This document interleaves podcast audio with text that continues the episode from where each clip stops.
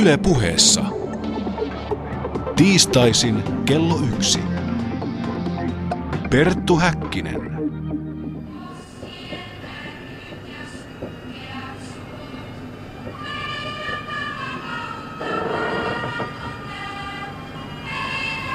Katselin kyllä, pahus vieköön, koleraa silmästä silmään Helsingissä ja muualla.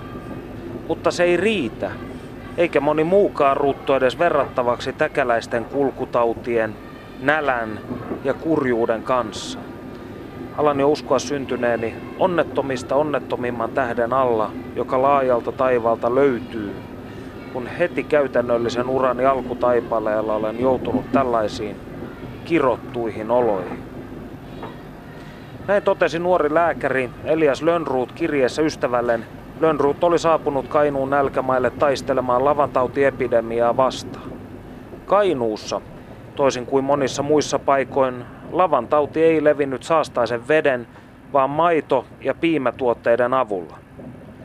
Syy ongelmaan oli selvä. Kainuussa ja Vienan Karjalassa oli noihin aikoihin tapana ravita karjaa ihmisulostein. Jokaisen pirtin kupeella seisoi astea, johon paskat kerättiin ennen lehmille syöttämistä. Vaikka maitoja voi löyhkäsivätkin ihmispaskalle, oli isäntiä vaikea saada luopumaan vuosisataisesta traditiosta. Nälänhädän, raivoavien kulkutautien ja korpiseudun eristyneisyyden keskellä Lönnruut näki myös rikkautta. Tarinankertojien perinnettä, jota suot, vaarat ja piilopirtit olivat suojelleet ammoisista ajoista lähtien. Paltaniemen hövelön tilan kurkihirren alla hän koostikin magnum opuksensa selkärangan. Paltaniemeltä oli kotoisin myös toinen suomalaisen kyldyyrin syyrmies, runoilija Eino Leino. Kurjuuden, pysähtyneisyyden, rikkauden, elämän ilon ja ennenaikaisen haudan pirun mylly ei ole näiltä vaaramailta vajaassa 200 vuodessa mihinkään väistynyt. On esitetty, että Kainuuseen liittyvät kielteiset mielikuvat kumpuavat lähinnä kirjallisesta traditiosta, mutta väitettä on vaikea niellä sellaisenaan. Vastasyntyneen poikalapsen eliniän ennuste on täällä maamme alhaisimpia. Kainuulainen mies sairastaa paljon, ryyppää rankasti ja kaatuu nuorena. Itsemurhat ovat yleisiä ja kynnys väkivaltaiseen käyttäytymiseen madaltunut. Nuoriso valuu koulutuksen ja leveämmän leivän parissa etelän kasvukeskuksiin. Joillekin ainoaksi vaihtoehdoksi jää puhelinmyynti. Mutta sittenkin. Jossain tuolla erämaitten hiljaisuudessa sykki yhdessä muinainen liekki ja ne myytit, jotka kerran sytyttivät palon tämän karun ja piskuisen seudun asukkaiden sydämiin. Näiden vaarojen katveessa ovat äidin rintaa imeneet niin runoilijat, kirjailijat kuin valtiomiehetkin.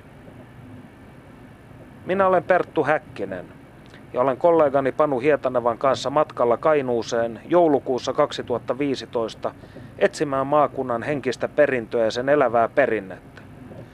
Me tulemme seuraavan kolmen päivän aikana kohtaamaan muun muassa diskoa säveltävän kirjastoautokuskin, tarunhohtoisen pontikan keittäjän, 92-vuotiaan ennustajan, järjestäytyneen pessimistin, erämaan rauhaan vetäytyneen taiteilijan ja hiljentyneen kaivostaajaman asukkaan sekä monia muita kiehtovia hahmoja. Lämpimästi tervetuloa mukamme matkalle Nälkämaan ytimeen. Panu Hietaneva, joka istuu tässä vieressäni, on savonlinnalainen hipsteri. Panu, mitä tietoisuutesi ryöpsähtää kuullessasi sanan Kainuu?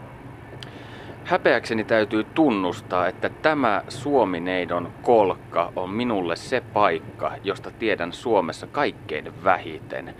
Olen oikeastaan historian tuntien oppimäärän varassa ja tunnen myös Kainuuta sen verran, mitä pystyn kotimaan sivuilta sanomalehdestä lukemaan.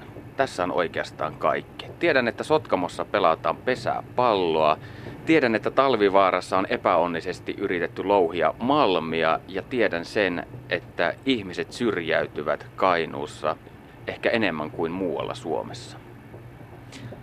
Kaksi viikkoa sitten kävimme Helsingin Sanomain toimittaja Esa Juntusen luona lounastamassa. Hänhän on kotoisin Kainuun Vaaramailta. Esan kanssa keskustellessamme esille nousivat ainakin sellaiset klassiset aiheet kuin myyttien Kainuu ja sen muinaiset aarteet, sotahistoria, Raatteen tien urhoollisuus, Kekkosen aluepolitiikka, työttömyys, runon lausunta, Lönnruut, väliin putoaminen, näin siis geografisessa mielessä, pessimismi, puhelinmyyntikeskittymät, ryyppääminen, rikollisuus, sosiaaliset ongelmat ja Ilmari Kianto. Kuinka monta näistä asioista sinä luulet, että me tulemme seuraavien päivien aikana kohtaamaan, Panu? Toivon mukaan mahdollisimman monet asiat. Mutta saman aikaan minua myös kiinnostaa se, että pitävätkö nämä stereotypiat paikkaansa. Onko Kainuu paikka, jossa tosiaan ryypätään enemmän kuin muualla Suomessa? Ja onko se paikka, jossa vallitsee sellainen pysähtyneisyyden ilmapiiri, kuten sanotaan? Kyllä, tämä on kiehtovaa. Itse voin myöntää, tai oikeastaan voin kertoa sen, että olen syntynyt Kokkolassa, johon on sellainen 220-230 kilometriä tuolta Kajaanin keskustasta. Ja silti on häpeäkseni todella myönnettävä, että niin koskemattomana ja myyttisenä on tämä Samuli Paulaharjua ja Elias Lönnruuttiakin kiehtonut maakunta – minun tietoisuudessani silti säilynyt. Kainuun maakuntakukka on kanerva. Se on vaatimaton, mutta sitkeä. Sellainen on maakuntakeskus Kajaanikin, johon tuota pika olemme saapumaisillamme. Ajattelin, että voisimme hengen nostatukseksi lukea tässä vielä Eino Leinon Hövelössä kesäkuussa 1892 kirjoittaman runon Kotimaisema. Sen jälkeen vuokramme kulkuneuvon, käymme konjamiinilla, panemme maate ja aamun koitossa lähdemme kohti Suomussalmea. Oi kotimaisema, milloin sinä olet kaunein? Silloinko kun tyynenä lepää lahdelma, tyynenä koko tuo mahtava Oulun järvi ja kirkas on taivas. Ja aurinko luo iltapilvien välistä heleän loisteen vastarannan korkealle kuusikolle. Ja tuolta lahden perältä vanha mylly harmaine seinineen kuvautuu veteen, eikä mikään häiritse. Mutta häiritseepäs. Vene viiltää lahden pintaa ja tervainen laita peilailee veden kalvossa. Ukko istuu perässä ja huopaa, jakka soutaa hyvin nopeilla vedoilla. Tuo kaikki on niin perinpohjaisen kodikasta. Silloin nautin minä tuosta tyynestä rauhasta, tuosta kesän kukoistuksesta, jolta puuttuu kuumien maiden huumaavia tuoksuja. Silloin kävelen tuonne laiturin nokkaan ja unelmoin. Vai silloinko se olisi kauniimpi, kun tummana nousee lännen taivaalta ukkospilvi ja peittää helteisen auringon. Vielä on kaikki tyyntä, mutta tommoista salaperäistä, pelottavaa. Hiljalleen nousee pilven lonka ja tekee koko lahdelman niin tumman ja jylhän näköiseksi, kuin asuisi sen povessa vaino ja kuolema. Ja lehti ei liiku, koko luonto odottaa. Maa ja meri vartoavat kolmatta mahtavinta elementtiä. Perttu Häkkinen. Vanhan sanonnan mukaan ihmisen täytyy tuntea historiaa, jotta hän kykenee ymmärtämään nykyisyyttä. Ja tämän takia me saavuimme heti matkamme aluksi tapaamaan professori Reijo Heikkistä, joka on kirjoittanut yli 50 kirjaa, joista suuri osa käsittelee Kainuun historiaa. Aloitetaan henkilökohtaisista motiiveista. Miksi Kainuu puhuttelee historioitsijaa vuodesta toiseen? Ensinnäkin se on tämmöinen rajaseutualue ja Suomessa rajaseutualueet ovat joutuneet toistuvien sotien ja melskeisten tapahtumien kohteeksi. Ja tämä Kainon historia on hyvin mielenkiintoinen monessakin mielessä. Ajatellaan nimenomaan tätä sotahistoriaa, mutta myöskin kulttuurihistoriaa. Hyvin monet Suomen kulttuurihistorian merkittävät tapahtumat ovat tapahtuneet täällä Kainuussa. Ja sitten myöskin se, että tämä Kainuun historia on tutkittu suhteellisen vähän, koska tämä on kaukana kaikesta, niin nämä etelän historian tutkijat eivät ole vaivautuneet tänne korpimaille ja, ja mulla on jäänyt tämmöinen vapaa sarka sitten kynnettäväksi. Suomi on ollut viime vuodet rakennemuutoksen kourissa, kun tuotanto on siirtynyt edullisemman työvoiman maihin. Tämä kehitys on tietenkin koskettanut myös Kainuuta. Kuinka paljon vähemmän täällä asuu nykypäivänä ihmisiä kuin huippuvuosina? No joo, Kainuussahan on tuo väkimäärä vähentynyt rajusti. Tämän maakunnan kehityksen kannalta niin on se vähän huolestuttava, että kaikki lahjakkaat nuoret muuttavat täältä etelään. Täällä haluaa enimmillään tuossa 60-luvun loppupuolella, 68, niin 108 000 asukasta. Ja nyt on nippanappa semmoinen 78 000 ihmistä. Ja se kertoo aika paljon, paljon tämän maakunnan kehityksestä. Kolmas osa on lähes siis lähtenyt pois. No sitä luokkaa joo, ja sitten väki myöskin ikääntyy, että tuolla perukoissa, niin siellä on lähinnä eläkeikäistä väestöä hyvin runsaasti. Jorma Komulaisen kanssa kirjoittamassasi Kainuu-teoksessa sanotaan, että kainuulaisen elämänmuodon tyypillisenä piirteenä on ollut pysähtyneisyys. Miksi tämä pysähtyneisyys on ollut niin leimallisesti kainuulaista? Se on ollut yksi sellainen kainuuseen liittyvä ilmiö, tämmöinen stagnaatio, ja se on jo aikoina johtunut siitä, että tämä on ollut tämmöinen hyvin syrjäinen perifeerinen alue, josta oli pitkät etäisyydet keskuksiin, tietoliikenne takkusi. Ennen rautatien tuloa niin matkan teko tänne jostakin Iisalmesta kesti vähintään kaksi päivää tai tuolta rannikolta suunnilleen saman verran. Täällä on pitkät etäisyydet ja tämä on jäänyt sillä tavalla jo sieltä historian hämäristä niin ikään kuin kehityksessä muuta Suomea jälkeen. Niin se on osaltaan vaikuttanut siihen, että, että tämä kehitys on ollut täällä huomattavasti hitaampaa kuin muualla. Ehkä myöskin semmoinen kainulainen mentaliteetti on jollakin tavalla edistänyt sitä, aina tunnettu 1900-luvun alkupuolelle asti. Ja aina muutokseen liittyy riskejä. Että jos otetaan joku tämmöinen uudistus, niin siihen saattaa sitten liittyä riski, että se ei sitten onnistukaan ja, ja, ja, ja, ja se saattaa niin heikentää yhteisön olemassaoloa. Ja sen takia täällä on pyritty pitäytymään silloin aikoinaan hyvin tiukasti vanhoihin, hyvi, hyväksi havaittuihin elämisen tapoihin ja se on tietyllä tavalla ruokkinut tätä pysähtyneisyyttä. Oikeastaan tämä maakunnan tämmöinen elpyminen alkoi tuossa 1900-luvun alkupuolella, kun täällä tehtiin sitten monia uudistuksia. Yksi hyvin tärkeä oli se, että Kajaniin rakennettiin rata vuonna 1904. Niin se helpotti tätä liikkumista huomattavasti ja vähensi tätä maakunnan perifeeristä asemaa. Milloin Kainuu sitten saavutti muun maan kehityksessä? No, eihän se käytännössä ole saavuttanut koskaan sitä, että, mutta voidaan sanoa, että tuossa ehkä 50-60-luvulla täällä tehdään sitten semmoisia uudistuksia, jotka tietyllä tavalla nostavat sitten tämän Kainuun muun maan tasolle.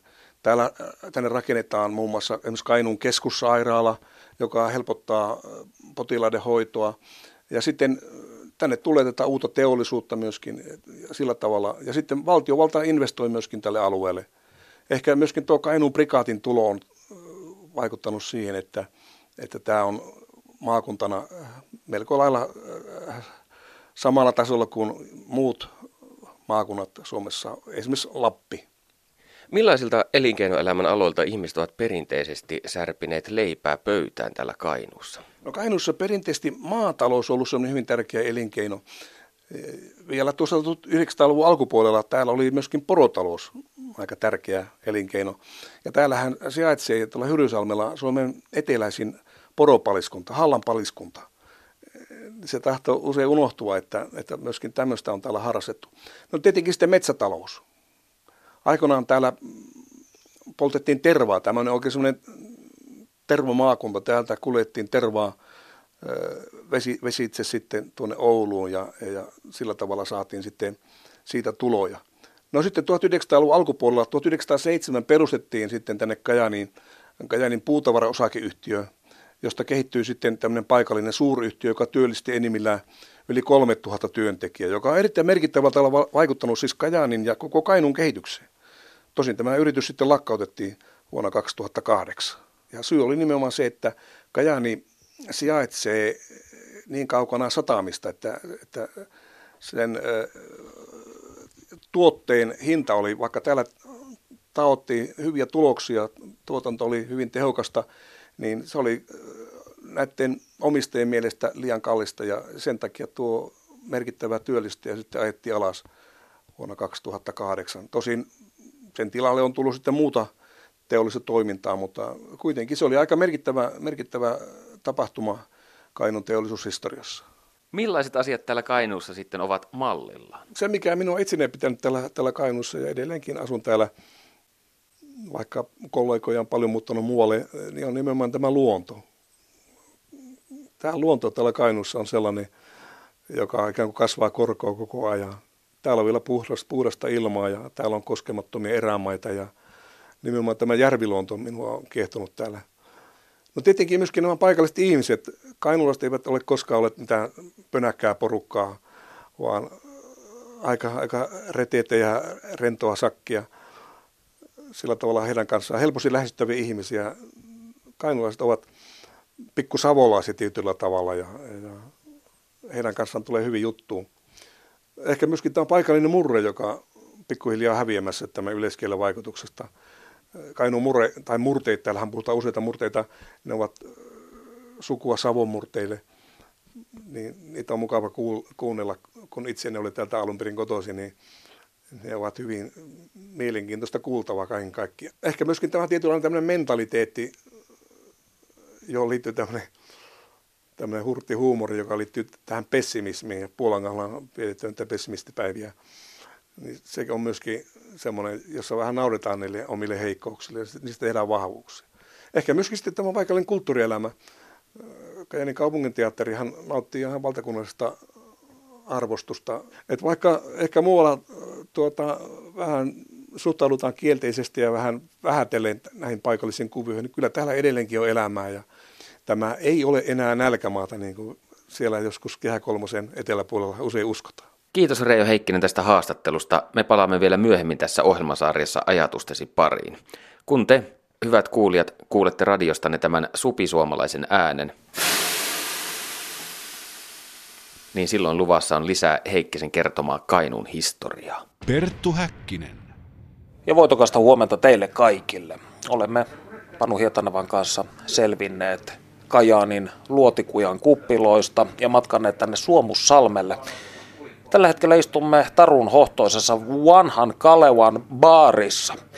Näillä seuduilla on asuttu jo ainakin 10 000 vuotta ja jos jossain on sellaista kaurismäkeläistä Suomea tallella, niin täällä.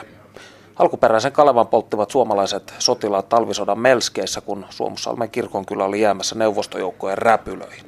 Nykyinen Juottola rakennettiin muutama vuosi jatkosodan päättymisen jälkeen ja täällä silloin juotiin, kun Kostamustakin rakennettiin, eikä mikään ole sitten muuttunut.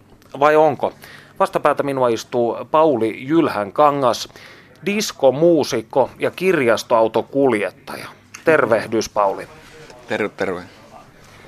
Sinä olet siitä erikoinen ihminen, että olet maailmallakin meritoitunut elektronisen musiikin tekijä ja asunut kauan, hakenut korkeakoulutusta suuremmista kasvukeskuksista, mutta kuitenkin paluu muuttanut tänne, niin mistä moinen? Iskikö koti-ikävä? Öö, kyllä siinä oikeastaan enemmän oli niin kuin nämä kiinnostuksen kohteet, että mitä, mitä niin kuin haluaa elämässä tehdä. Että että ei se ehkä vaan sopinut minulle se äh, vilkas kaupunkielämä. Ja, joo. Eli täällä Suomus Salmen rauhassa, tämä on sinun henkinen kotimaasi. No joo, ehkä sitten nykyään, että Sotkamostahan mä oon tosiaan lähtöisin, mutta niin, niin Kainuuta kuitenkin aika samanlaisiahan nämä paikat sillä tavalla on, että ja toisaalta alkoi sitä perhettä siinä tulemaan, niin sitten vaan alkoi tuntumaan siltä, että jos nyt katsottaisiin, jos siellä olisi vaikka töitä, niin, ja niin kuin sitten löytyikin, niin on ihan tyytyväinen ollut. Onko Sotkamon ja Suomussalmen välillä suurta kulttuurista eroa? No, on siinä nyt varmaan jotain, mutta ei se nyt mikään suuri se ero ehkä ole. Että, mutta onhan se niinku murrekin on aika erilainen, että No, minä nyt vähän puhun semmoista virkakieltä osittain, mutta niin, niin kyllähän se Suomussalmen murre erottuu ihan selvästi niin kuin jostain Sotkamosta, että se on, se on enemmän niin kuin semmoista savoa ja täällä on sitten niin kuin ihan omanlaista se No, sinä kun olet ulkomailla keikkailunkin takia nähnyt aika paljon maailmaa ja tällaista urbaania elämää, niin hyvin useinhan Kainuusta, jos ajatellaan tällaisia stereotyyppisiä mielikuvia, mitä ihmisillä on, niin niihin liittyy stagnaatio, pysähtyneisyys tai sellainen tietty jähmettyneisyys. Niin onko tämä pelkkä Kehä Kolmosen sisäpuolelta tuleva näköharha? Joo, sinä hyvin muotoilit sen. Siis tietysti onhan täällä, niin kuin jos, jos katsotaan jotain tämmöisiä talousjuttuja ja tämmöisiä, niin onhan siinä aika pitkä semmoinen laskeva käyrä niin kuin nähtävissä, mutta, mutta sanotaan niin kuin vaikka, no en mä tiedä, niin kuin Kainuusta nyt yleensäkin, jos jotain kerrotaan joskus, niin se on niin harvon ja se, se on, eihän siitä ikinä ole missään niin kuin semmoista, että siitä piirtyisi jonkunlaista niin kuin semmoista todellista tai oikeastaan paljon minkäänlaista kuvaa, että se on ihan niin kuin jonkun maakuntalaulun ja muutaman talvivaara uutisen niin kuin, niin kuin, että siinä, siinä se on. Mutta että kyllähän täällä ihan, ihan eletään normaalisti niin kuin joka päivä ja on aika kauan elettykin. Mitä täällä sitten tapahtuu?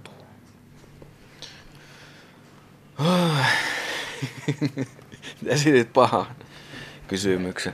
Se asiassa tässäkin taisi olla joku, jotain Kajaanista taisi olla jotain bändejä viikonloppuna, tai ainakin tässä joulun pyhinä tässä Kalevassa. Ja sittenhän tuolla on tuolla M se teatteri. Se on aika semmoinen poikkeuksellinen niin kuin tämän kokoiseen pitäjään. Siinä on niin kuin kesäteatteri ja sitten talvellakin niin on noita pikkujoulunäytöksiä ja semmosia, niin se on tosi yllättävänkin suosittu kyllä kun sinä olet minun ja Panu kanssa jotakuinkin samaa ikäluokkaa, mm.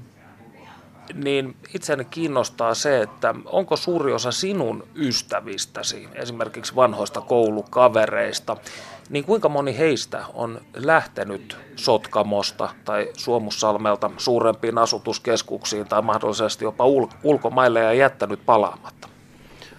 On aika moni, mutta niin kuin jos silleen, niin kuin ajattelee kavereita, niin aika iso osa on sille, että netin kautta on niin kuin ihan sieltä lukiosta asti pidetty yhteyttä. Ja no niin kuin esimerkiksi tämä bändikaveri asuu nyt Berliinissä, mutta sekin meni niin kuin Lapin kautta ensin Helsinkiin ja, ja sieltä sitten niin, tosiaan tuli puheeksi tämä sinun ja Sami Liuski muodostama Butch 79 yhtye ja teille, jotka ette tunne elektronista klubimusiikkia, niin kyseessä on tällainen, voisiko sanoa elektrodisco, houseen päin kallellaan oleva yhtiö, joka 2000-luvun alkuvuosina julkaisi eritoten Hollannissa levyjä.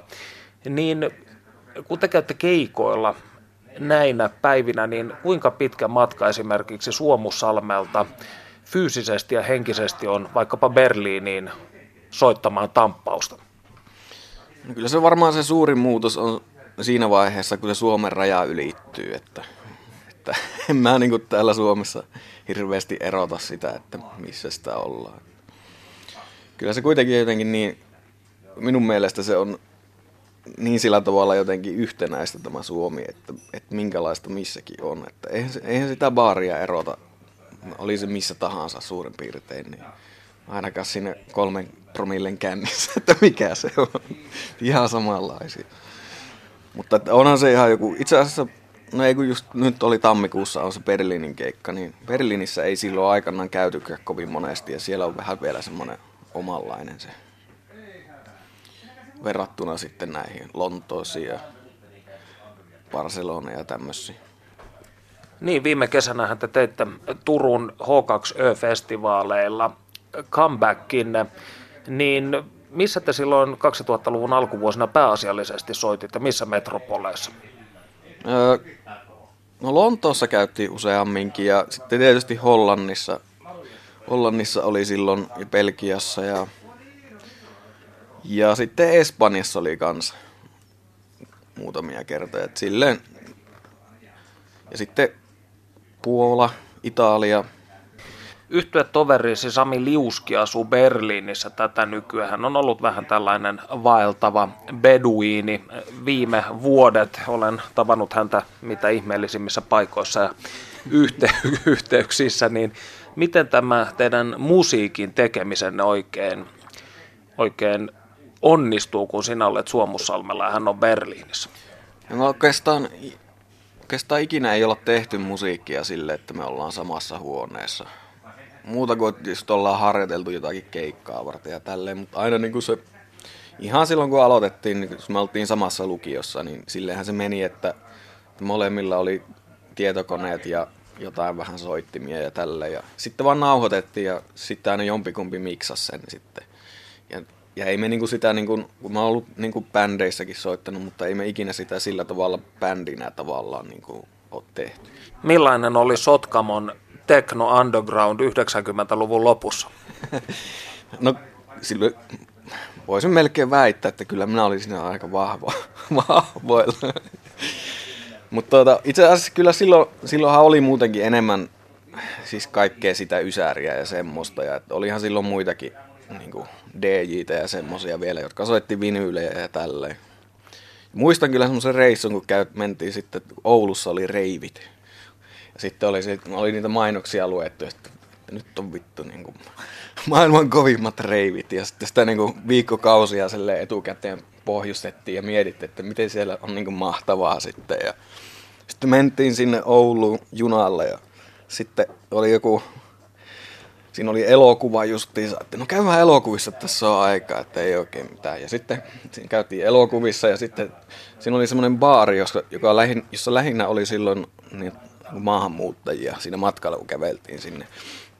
Ja muistan sen, kun siellä, joku, siinä oli yksi semmoinen lippalakki äijä sitten suomalainen, joka sitten hirveästi selitti, että Mika Häkkinen ei tule koskaan voittamaan maailmanmestaruutta Formula 1. Ja siinä juotiin pari kaljaa ja sitten mentiin sinne reiveihin ja sitten oli just silleen, että se oli jos, jossain koululla siinä ja oli varmaan niin kuin puoli tuntia se paikka auki ja sitten tuli valomerkki ja sitten tässäkö tämä nyt oli. Ja sitten eihän siinä kun seura junaa oottelemaan joksekin viieksi tunniksi silleen talvipakkasella sinne asemalle, että siinä legendaariset reivit Oulussa. Eli totaalinen teknopettymys. no joo. Onko Suomussalmella ikinä ollut elektronisen musiikin tapahtumia? Ei varmaan semmoisia, mutta on täällä näitä semmoisia kesä... Itse asiassa ensimmäistä kertaa ikinä kun kävin Suomussalmella, niin se oli kun täällä oli semmoinen kuin suviyösumutus semmoinen festari niin kuin tuossa Jätkän puistossa, jossa oli, siellä oli minusta jotain nimekkäämpiäkin esiintyjä. Olisiko siellä ollut joku Rasmus? niin kuin silloin ennen kuin ne oli kansainvälisiä. Silloin kun niille naureskeltiin lähinnä, että kaiken maailman piikkitukkia. Itsekin muistan todistaneeni Rasmuksen konserttia Laajasalon nuorisotalolla vuonna 1995. En pitänyt Joo, heistä oli... silloinkaan. Joo. Joo, mä kyllä hyvin piirtyy heti niin kuin mieleen tämä kuva siitä, että,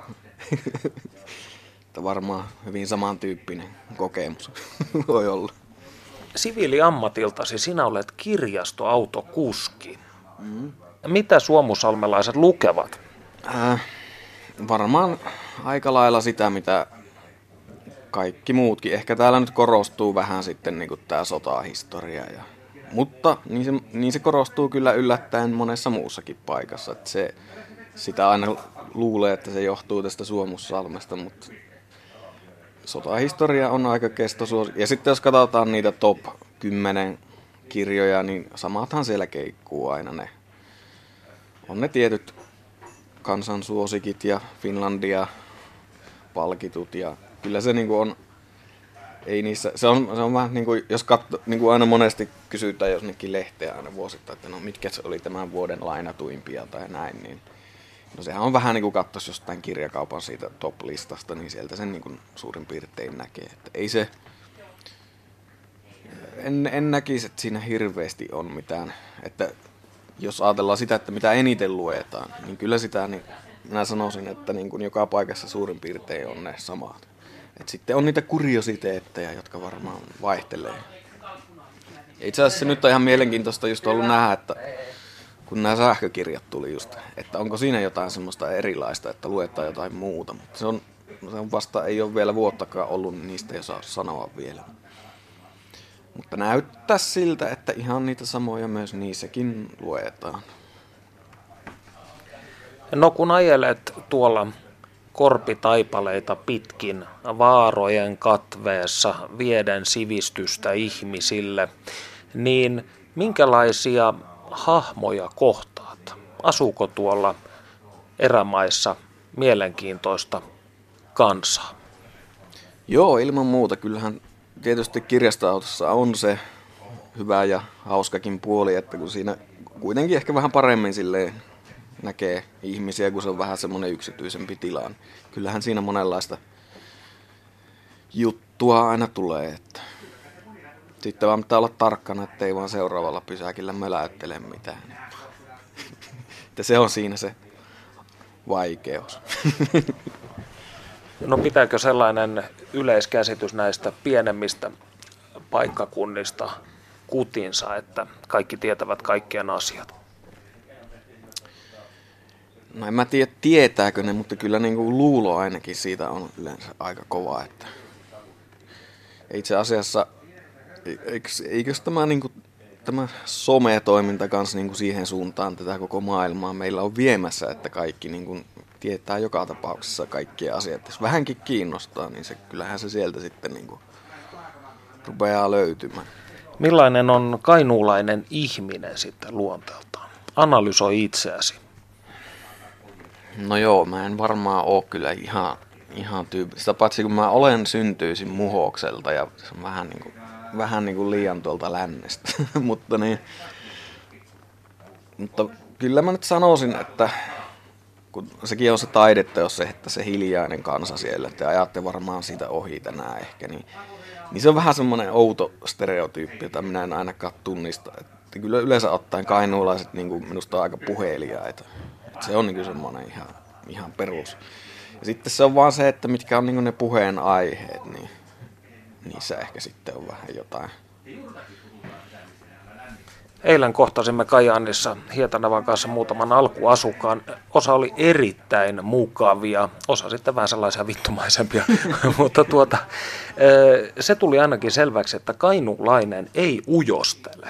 Kainuulainen tulee pöytään ihan ilmoittaa vaan, kuten eräskin hyvin miellyttävä herrasmies, joka eilen kohtasimme. Hän vain paukautti viereisestä pöydästä, että tehän teette sitä ohjelmaa Yle puheeseen. Siirsi tuoppinsa ja tuli siihen sitten kanssamme kippaamaan. Niin mistä tämä ylipäänsä stereotypia siitä, että kainuulaiset olisivat jotenkin ujoja tai ihmisarkoja, niin mistä tämä on tullut? Onko sinulla mitään hienoa sosiologista selitystä tälle Pauli Ylhänkangas? No minä, no ei sosiologista, mutta kyllä miet, on miettinyt tuota ja tuot, yksi on se, että kun se on just se katajainen kansa ja tämä, niin kun se liittyy siihen, että on niin kuin tavallaan se ahkeruuden ihanne ja, ja sitten semmoisia niin kuin, että saamme kohta varmaan seuraa tästä, kun tarpeeksi kovasti selitän tässä. Niin, niin tuota, niin, niin se vaan jotenkin sekoittuu siihen, että tavallaan on vähän niin kuin sille, että ollaan vähän niin kuin semmoista alaspainettua kansaa ja sillä tavalla. Niin se liittyy niin kuin siihen, että aina oletetaan, että, että joku on niin kuin vähän niin kuin semmoisessa orjan asemassa ja se on, on semmoinen surkea otus, joka ei osaa edes puhua, mutta ei, eihän me tiedä, mitä siellä köökin puolella aina puhutaan. Et se on vähän semmoinen, niin, minä sanoisin, että se johtuu siitä. Siis, että se, niin, sille ajatellaan, että, että täällä ei niinku asu ihmisiä, vaan täällä vaan asuu semmoisia niinku katajaisia orjia, jotka ehkä kaataa puita ja sitten kun ne ei niitä, niin sitten ne ryyppää. Ja... Mutta kyllä ne puhuukin välillä aika paljon.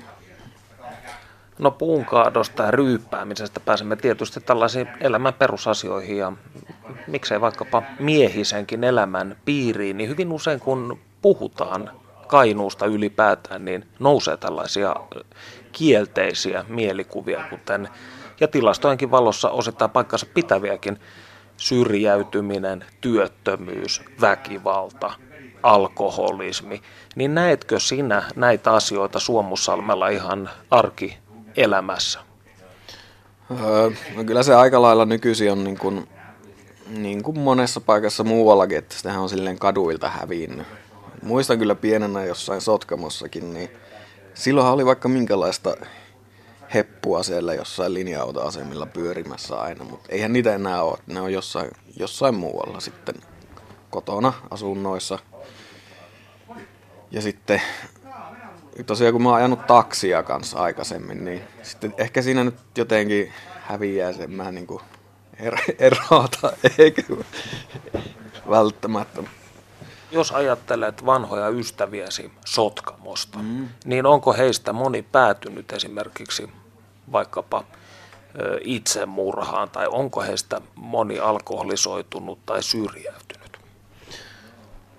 No, täällä itse asiassa joo, itsemurhia on kyllä silleen, on kyllä ollut useitakin semmoisia, että muistelen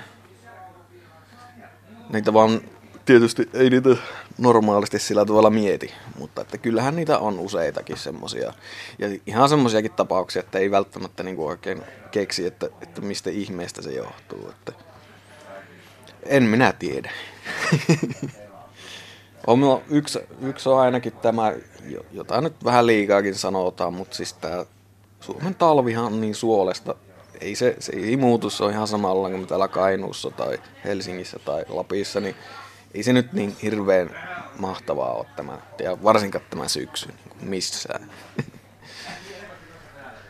Oletko ikinä katunut sitä, että paluumuutit Kainuuseen? No ei kyllä. Ja sitten varsinkin kun on tuota lapsiakin on, niin kyllä se on ihan kiva, kun on sitten isovanhemmat tuossa, niin no Sotkamossa asuu molemmilla, niin onhan se aika paljon sitten niin kuin helpompaakin aina toisinaan. Että. Luuletko, että sinun omat lapsesi tullessaan täysikäisiksi niin valuvat etelään? Öö, no toivottavasti, koska, koska eihän täällä voi opiskella. No Kajaanissa nyt on ammattikorkea, mutta sille, että sehän ihan riippuu just, että mitä lähtee opiskelemaan. Se on ihan selvä. Mikä sinun mielestäsi Suomussalmella on parasta? Öö, kyllä se minusta täällä on tämä lepposa meininki. siis se, että täällä kun menee mihin...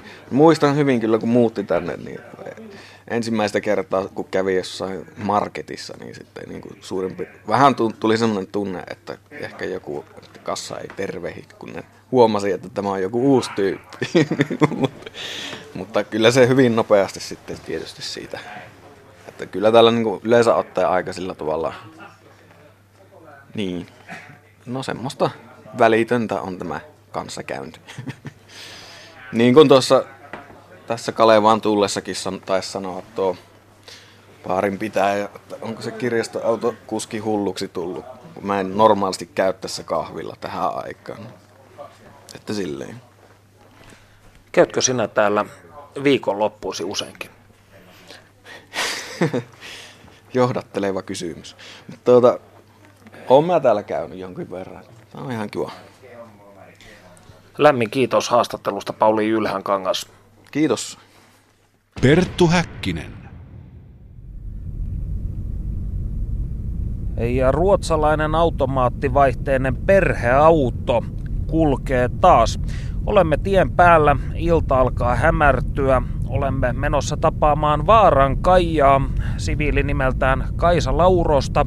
Tuo 92 vuoden kunnioitettavaan ikään ehtinyt rouva on luvannut kertoa meille sään ennustamisen ikiaikaisesta taidosta.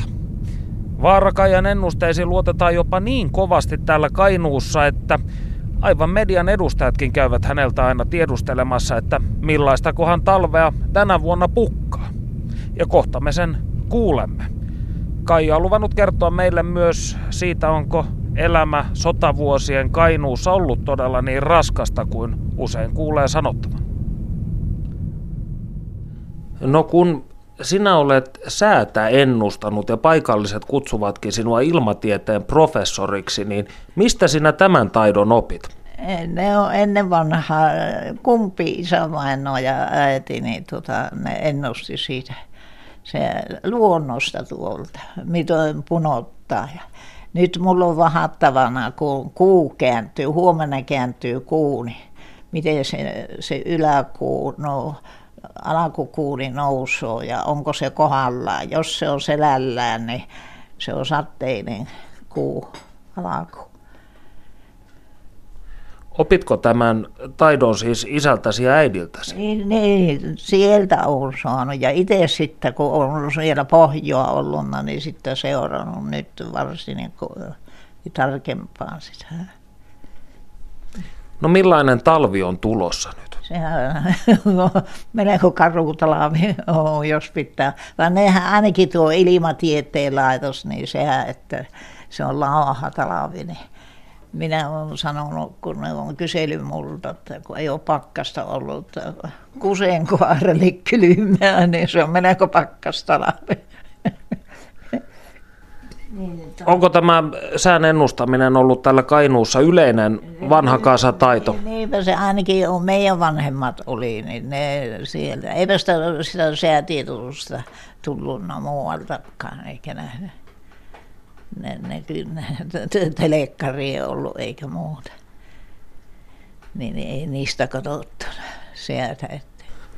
No sinä kun saavutat tuossa tammikuussa kunnioitettavan 93 vuoden iän, niin. niin millaista on ollut elää Kainuussa ja täällä Vaaramaalla lähes vuosisadan ajan? Se on melko kamppailu ollut, kun se sota tuli siihen, niin se, se vielä oli yksi juttu. Minä rippikoulusta vasta pääsin ja oli, ajattelin, että mitä hän isona tehnyt, niin se oli Antin päivä silloin, marraskuun viimeinen päivä, niin, niin, niin tuota, niin, siinä oli, oli niitä työvartiomiehiä oli tornissa ja minun veli Antti oli ja niitä oli, niin ne tekivät pannukakkoja, äiti hernekeittoa keitti ja leipää teki justiinsa siinä. Ja minä pannukakkutaikina. Oikein, velipoika tuli oikein lumessa, oli ja tuota, sanon, että nyt on vihollinen. Nyt äkkiä tielle, että vihollinen on ylittänyt rajan. Viitta, vielä miten viisarit näkyy viittavailla. Yksi oli kello. Onko täällä Kainuussa ollut köyhää? Köyhyyttä. Ei, ei, mistäpä se se rikkaus tuli. ei, kanssa sitä ole. Se piti ottaa luonnossa kalat lammista ja linnut tuolta metässä ampuu. Minä olen metästänyt sitten, kun sota-aika tuli, niin ei niitä ollut ruuttia, niin ne tuovat tuota, pojat kun lomalla käyvät, niin sen verran ruutit saavat panoksen. Voi jumalisti sitä, se, sitä ei surkeutta. Niin isä vain, no eihän se ollut tehnyt niitä panoksia, niin, niin, niin tuota, paljon pani siihen summassa ruutia, savuttomat ruutit, nehän on voimakkaampia kuin savuruutit, minäkin sen verran tiedän ruutista, niin, niin, niin tuota, ne, ja siihen ei paljon sopina sitten haullia. Ja minä lähdin sitten metälle, että puoliseksi lintukeitto, se oli aina, että puoliseksi saadaan lihoa. Niin. Iso saki oli, niin minä ammun sitä, kun semmoisen sakkea koivikko oli niin siihen. Niin se tunnusti se perä olevan niin lyhyt, että se ei passannut mitenkään tuohon olokapäähän. Minä panin tällä pitkin piippua, kato. Oli se jymässä, mä persielle ne jytkäin siitä seisaltaa ja Teeri lähti lentoon. Ja sitten kun se, se pyssyn perään löi hampata vasta. Kumma kun ei hampaat lähtenyt. Eri suusta tuli ja siitä minä lähdin äkkiä takaisin. Minkä ikäisenä menit töihin? Siinä kahdesta kolmeen vuotta. Ei sitä joutana ole mikähän lie ollut, sitä minä muistelun nytkin, niin tuossa, kun yksi pirtti vaan oli, niin minä aamusella siihen menin, minä olin alle viisivuotias, oli, niin, niin tuota, menin siihen pirttiin ja mitähän lienen sanonut siinä äitille. Sitä kun ei saanut ennen vanhaan, sitä ei varmasti, ei ne räkättänyt penikat kyllä, niin vanhuksille, niin se, mä näen, että nyt se tulee, kun siinä oli pöydällä oli vesisankko ja siinä oli rautakauha, siihen aikaan ei ollut. Niin se kohti käveli meiltä, se ei puhunut mitään. Mä että nyt tullaan, mä pistin kädet pään päälle, että suojaa sitä pääkuppua, niin se kun kavautti sillä kauhalla, niin tuota, mustaksi meni kynnet. Oli kanssa tällitä, jos ei ollut niitä sormia, niin, niin nuori, se pehmeä vielä se pääkuori, niin siihen on melkoinen rommo sitten tullut. Eli lapsia kuritettiin. Niin, se oli varmasti, ei sitä saanut räkättä. Kiitos haastattelusta, Vaara Kaija. Perttu Häkkinen. Näissä maisemissa asuu joukko kansalaisia, joista niin sanottu sivistynyt maailmamme ei ole koskaan kuullut. Todellisia Einzelgängereitä, yksilöajattelijoita, jotka ovat rauhassa maailman hälinältä saaneet luoda omat kosmologiset käsityksensä. Yksi legendaarisimmista Suomussalmen alueella on Mustan Seppo, joka asuttaa hivenen hilseilyttä rintamamiestaloa noin 40 kilometrin päässä keskustasta. Me menemme nyt Sepon luokse, pelmahdamme tupaan ja esitämme muutaman kysymyksen, esimerkiksi sen, mitä korpi hänelle merkitsee. Millaista täällä Suomussalmella on? Suomussalmi. Millaista elämä täällä on? Kun se on Suomussalmissa, se, se on tuota, tuota, siinä vaikeampia kysymys Suomussalmi. Mutta sanoppa ensin nämä suomus, mistä se johtuu? Suomus. Kato, kun se on ensin löydetty semmoinen särki jostain. Suomus alkusärki. Kun se ei ole se sala, salmi, salami. Kun se on suomuja löydetty kivi, kato se systeemi ensin. Kun se aika kaikilla paikan nimet täällä tulee, katohan tuota suomus. Mutta yhtä kaikki ämmän, ämmän se yhtä kaikki ämmä. Ämmänsaari. Mutta katohan niin kuin täällä puhutaan näistä kato monenlaisista paikan nimistä. Niin se kato, se sitten ylimarkian tuo tämä ymmärtää, että tämä on surun salmi. Surun. Surun. Perttu Häkkinen. Vaan yhden kerran se näkyy sitten se yksi saatana. Syömä. Minä ohitin se ensin. Mä yritin perkele viikata, että kuka meni tuosta. Kun semmoinen pitkä hujoppi mies menee kato syömässä. Ja reppu silloin oli sillä jätkällä, kalju pää. Se huuvahti, että poika kuulee. Enkä minä pölliä, kun se vinkkasi. Se oli muistaakseni tässä näännyttä ja ahokos on tässä. Tai oliko Kuolemanjärven lähellä siinä. Niin saataraa Kekkonen meni siitä. Kato, olikohan se tämä, tämä jäniksen kyhnyttäjä, kumpi se oli se juttu siinä saa.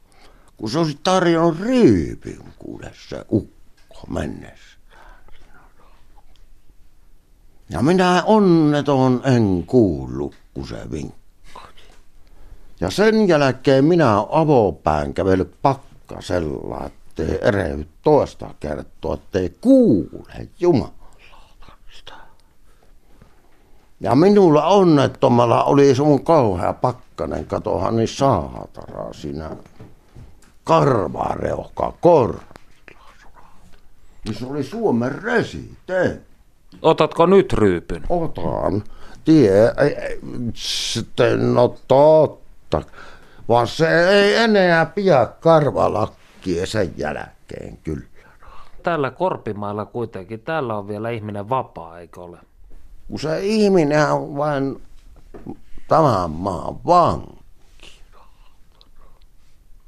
Ei se lähde taivaisiin siitä, ei mihin.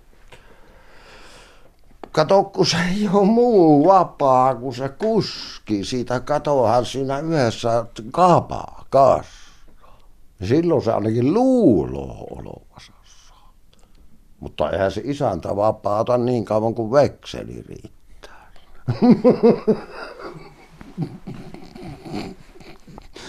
niin se vapaus mielenkiintoinen kysymys kyllä. E- ei se ole vapaa koskaan. Miten Seppo, oletko sinä uskonnollinen mies? Oona minä. Minä en usko mihinkään muuhun kuin siihen korpeen. Se se ei petä.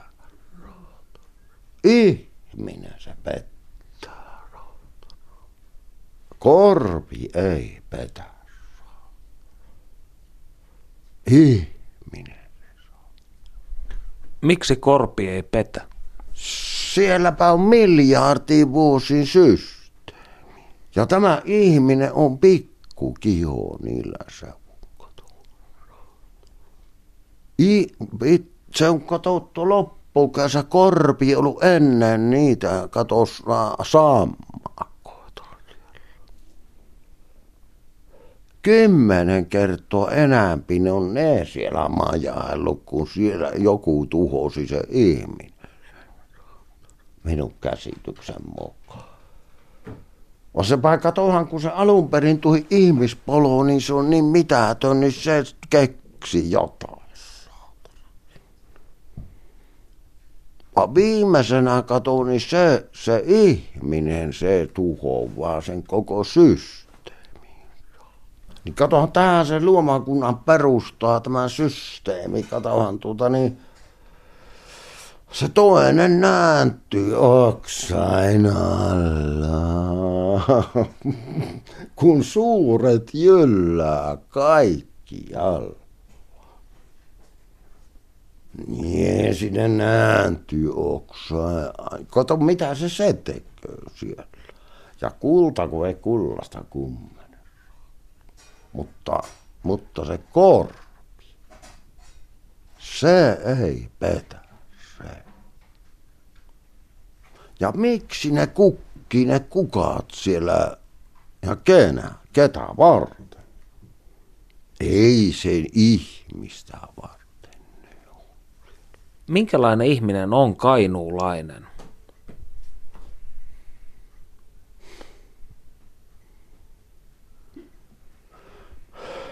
Pitääpä harkita asia, saatana. Ei kun sä helvetillä tie. Sillä. Niistä joko tuloo hulluja tai pillarimiehiä niistä saa. Tai sitten kaivinkone, ne kato kun on ne viimeiset hirttämättömiä. Minä kun yhden kerran menin kaivinkoneen, niin mies kiikkui naaruun ja Kyllä se on viisaalta sanoa tähän se asia, että katohan ne hirttämättömät, jotka selviää sitä. Mutta nyt se meni sinun kanssa helvettiin, se olisi kyllä jo paksummaksi nämä jutut. Vaan oli se kyllä karmea paikka, kun menin kaivinkoneen puu, mikä se kiikku. Moralla pois. En antanut sitä mennä, kato kostu. Vaan kyllä se hyvä kuolla on kukki alle. Kato. Tavalla. Aamen. Mihin sinä, Seppo, silloin kun aika koittaa, mihin sinä menet kuolemaan? Samaan kuka on. Ja kortepuru. On. Perttu Häkkinen. Yle Puhe.